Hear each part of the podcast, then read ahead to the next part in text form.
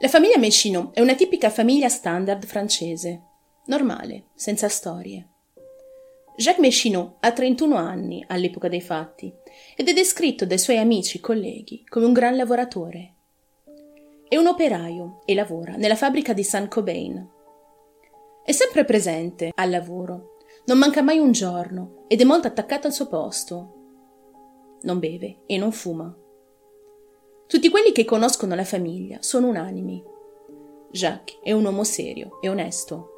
Nel 1965, all'età di 24 anni, si sposa con Pierrette Esnard, una giovane donna di 22 anni, e la ragazza rimane subito incinta di Jacques. Questa gravidanza causa in lei uno shock in un primo tempo.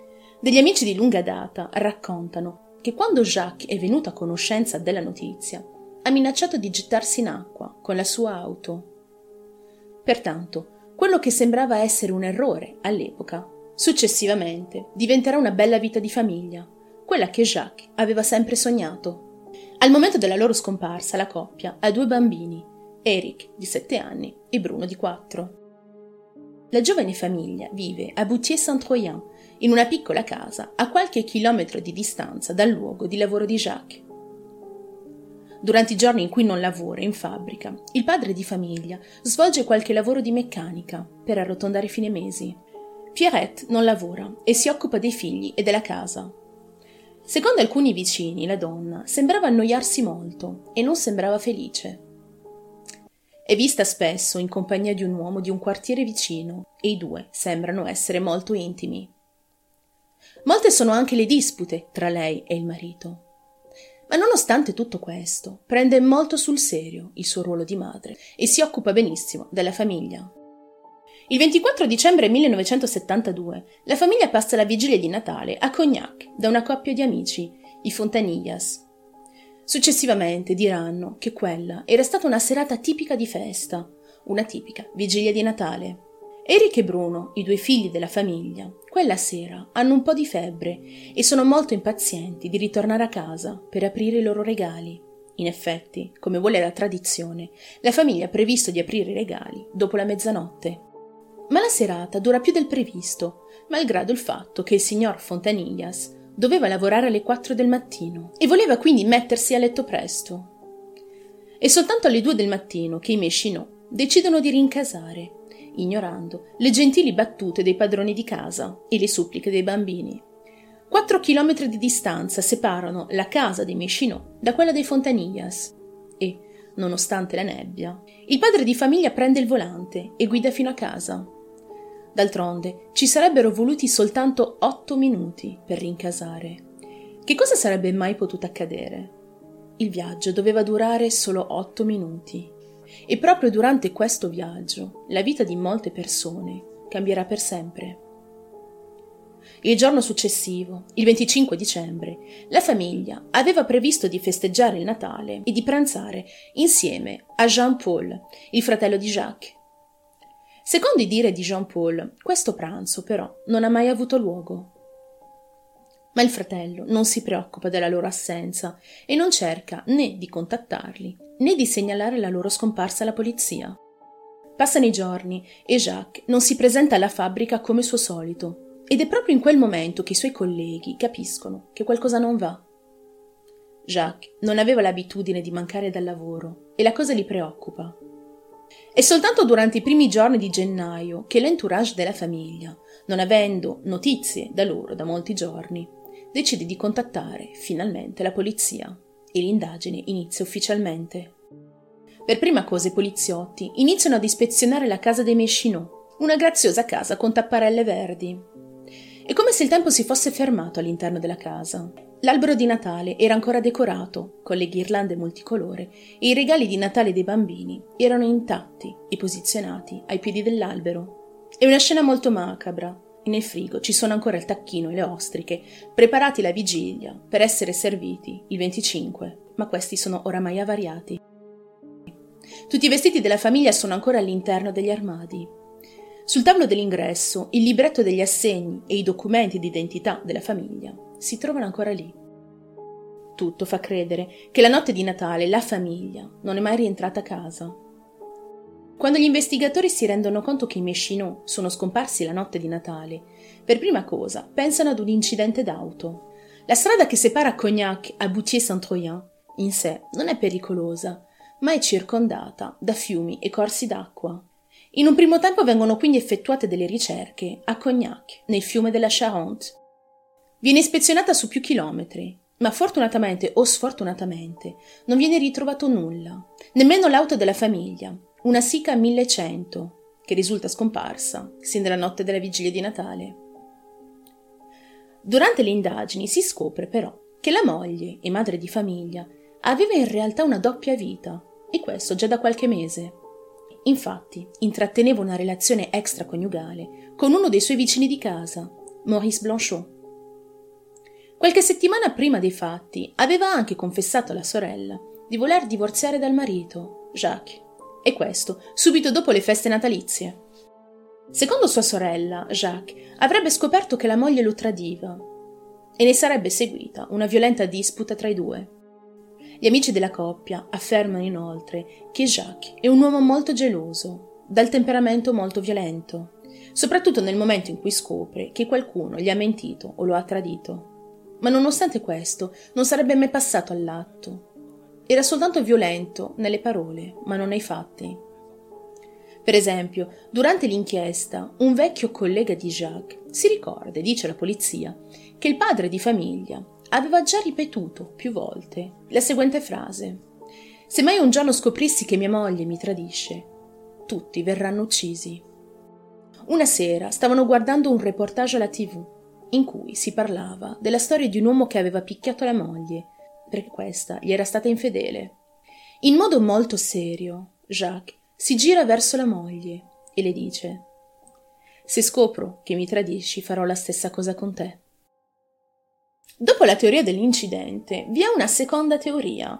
Forse Jacques ha deciso in un momento di follia di prendere con forza tutta la sua famiglia e di trasferirsi in un altro paese, senza dirlo a nessuno. In effetti l'uomo aveva sempre sognato di vivere in Australia. Forse aveva deciso, dopo aver scoperto il tradimento della moglie, di trasferirsi lì. In effetti l'uomo aveva molti soldi in contanti con sé, proprio grazie ai lavori di meccanica che faceva per arrotondare fine mese, poiché i clienti erano soliti pagare sempre in contanti. Gli investigatori infatti hanno scoperto che questo denaro non è mai stato depositato su alcun conto bancario. Dopo molti anni forse aveva messo da parte una bella somma, forse addirittura sufficiente per trasferirsi in un altro paese, ma ad ogni modo i suoi conti bancari sono stati sorvegliati e non c'è mai stato nessun movimento, né prima né dopo la scomparsa. Jacques aveva appena ricevuto l'ultima paga sul suo conto in banca, paga che non è mai stata ritirata né utilizzata. L'amante della madre viene interrogato e considerato in un primo tempo un sospetto molto interessante. Ma ben presto la polizia si rende conto che l'uomo non c'entra nulla con la scomparsa dei Méchinot e tra l'altro aveva un alibi molto solido. Ma l'amante continua ad affermare che la famiglia forse si fosse davvero trasferita per ricostruirsi una vita in Australia. Secondo lui questa ipotesi sarebbe la più probabile. Non crede minimamente che Jacques avesse potuto sterminare tutta la sua famiglia, così a sangue freddo, da un giorno all'altro, anzi, la notte di Natale. Jacques è stato vittima della loro relazione extraconiugale durata diversi anni ma non per questo avrebbe fatto del male alla sua famiglia. Nel corso degli anni l'amante è stato vittima di un circo mediatico i giornalisti hanno continuato a bussare alla sua porta giorno e notte e l'uomo è stato costretto a fare una dichiarazione forte ma comprensibile, dicendo che non gli interessava nulla di questa storia e che voleva soltanto vivere la sua vita tranquillamente. Da quel momento in poi non ha mai più rilasciato interviste. Dopo quasi 50 anni dalla loro scomparsa, non ci sono state più piste, indizi o altro da seguire. La famiglia è scomparsa letteralmente nel nulla, così come la loro auto. Nel corso degli anni, molti resti umani sono stati ritrovati in questa regione particolare della Francia ed ogni volta il fratello di Jacques, Jean-Paul Méchinot, si ferma per qualche istante, pensando: e se fosse mio fratello? ma ogni volta i test del DNA hanno sempre provato il contrario. Recentemente un abitante di Cognac ha deciso di fare dei lavori in casa, di cui era proprietario, per fare dei lavori di ristrutturazione. Durante proprio questi lavori sono stati scoperti sette resti, di cui cinque adulti e due bambini. Ma non è stata ancora scoperta l'identità di queste persone, ma secondo i medici legali si troverebbero lì da più di 90 anni, quindi ovviamente non si tratta della famiglia Mescinot. Grazie alle nuove tecnologie, il fiume della regione è stato nuovamente sondato a molteplici riprese. Sono state fatte delle ricerche nel 2011, nel 2012 e nel 2013. Il 7 ottobre del 2013 l'enigma sembrava essersi infine risolto, quando una Simca 1100 è stata ritrovata all'interno del fiume. Il colore dell'auto, nonostante la ruggine, sembrava essere proprio quella dei Mescinot, ma, a grande sorpresa di tutti, il numero di matricolazione e il numero di identificazione dell'auto non corrispondevano a quello della famiglia Mescinot. Si trattava quindi soltanto di una sfortunata coincidenza. Secondo molti esperti geologi, dato che il livello del fiume si abbassa considerevolmente durante l'estate, se l'auto della famiglia si fosse realmente trovata all'interno del fiume, sarebbe stata ritrovata già da tempo, poiché esposta. Mi sarebbe piaciuto finire questo video dicendovi che il caso è stato finalmente risolto dopo 50 anni, ma così non è. Oggi, secondo la legislazione francese, la famiglia Mescinot è considerata come assente fino a nuovo ordine. Non sono stati ancora dichiarati morti. Jacques Mescinot e la sua famiglia fanno parte in qualche modo del folklore della regione di Cognac. Ogni anno, e questo fin dal 1980, Robert Richard, il sindaco di Boutier, durante gli scrutini fa sempre la stessa identica dichiarazione e se la famiglia Mescinot decidesse di venire a votare, avvertitemi.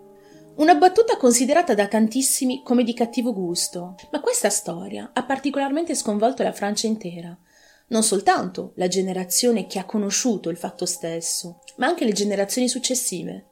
Forse questa battuta di cattivo gusto, in realtà, è soltanto una battuta fatta apposta affinché la famiglia non venga mai dimenticata sperando che questo caso possa essere finalmente risolto. Pertanto non è la prima volta che una famiglia intera scompare in Francia. Tra queste possiamo pensare al caso Dupont de Ligonnès, di cui ho parlato due anni fa, o più recentemente della famiglia Troadec, di cui vi parlerò prossimamente. Ma la cosa affascinante di questo caso è che, per la polizia, si tratta di un'inchiesta quasi impossibile da risolvere. I Mescino non hanno lasciato nulla dietro di loro, Nulla, assolutamente nulla. Vi sono poche informazioni riportate da tutti i giornali e tutti riportano esattamente la stessa cosa, anche perché non vi sono molti dettagli su cui speculare. Poche cose sono cambiate nel corso del tempo. La rue de la Plante è diventata rue des Plantes al plurale e l'ora di partenza della famiglia varia tra l'una e le due e mezza di notte. Ma tutto questo, alla fine, risulta essere irrilevante. La sola e unica domanda a cui tutti vogliono dare una risposta è che cosa è successo alla famiglia Mescinot?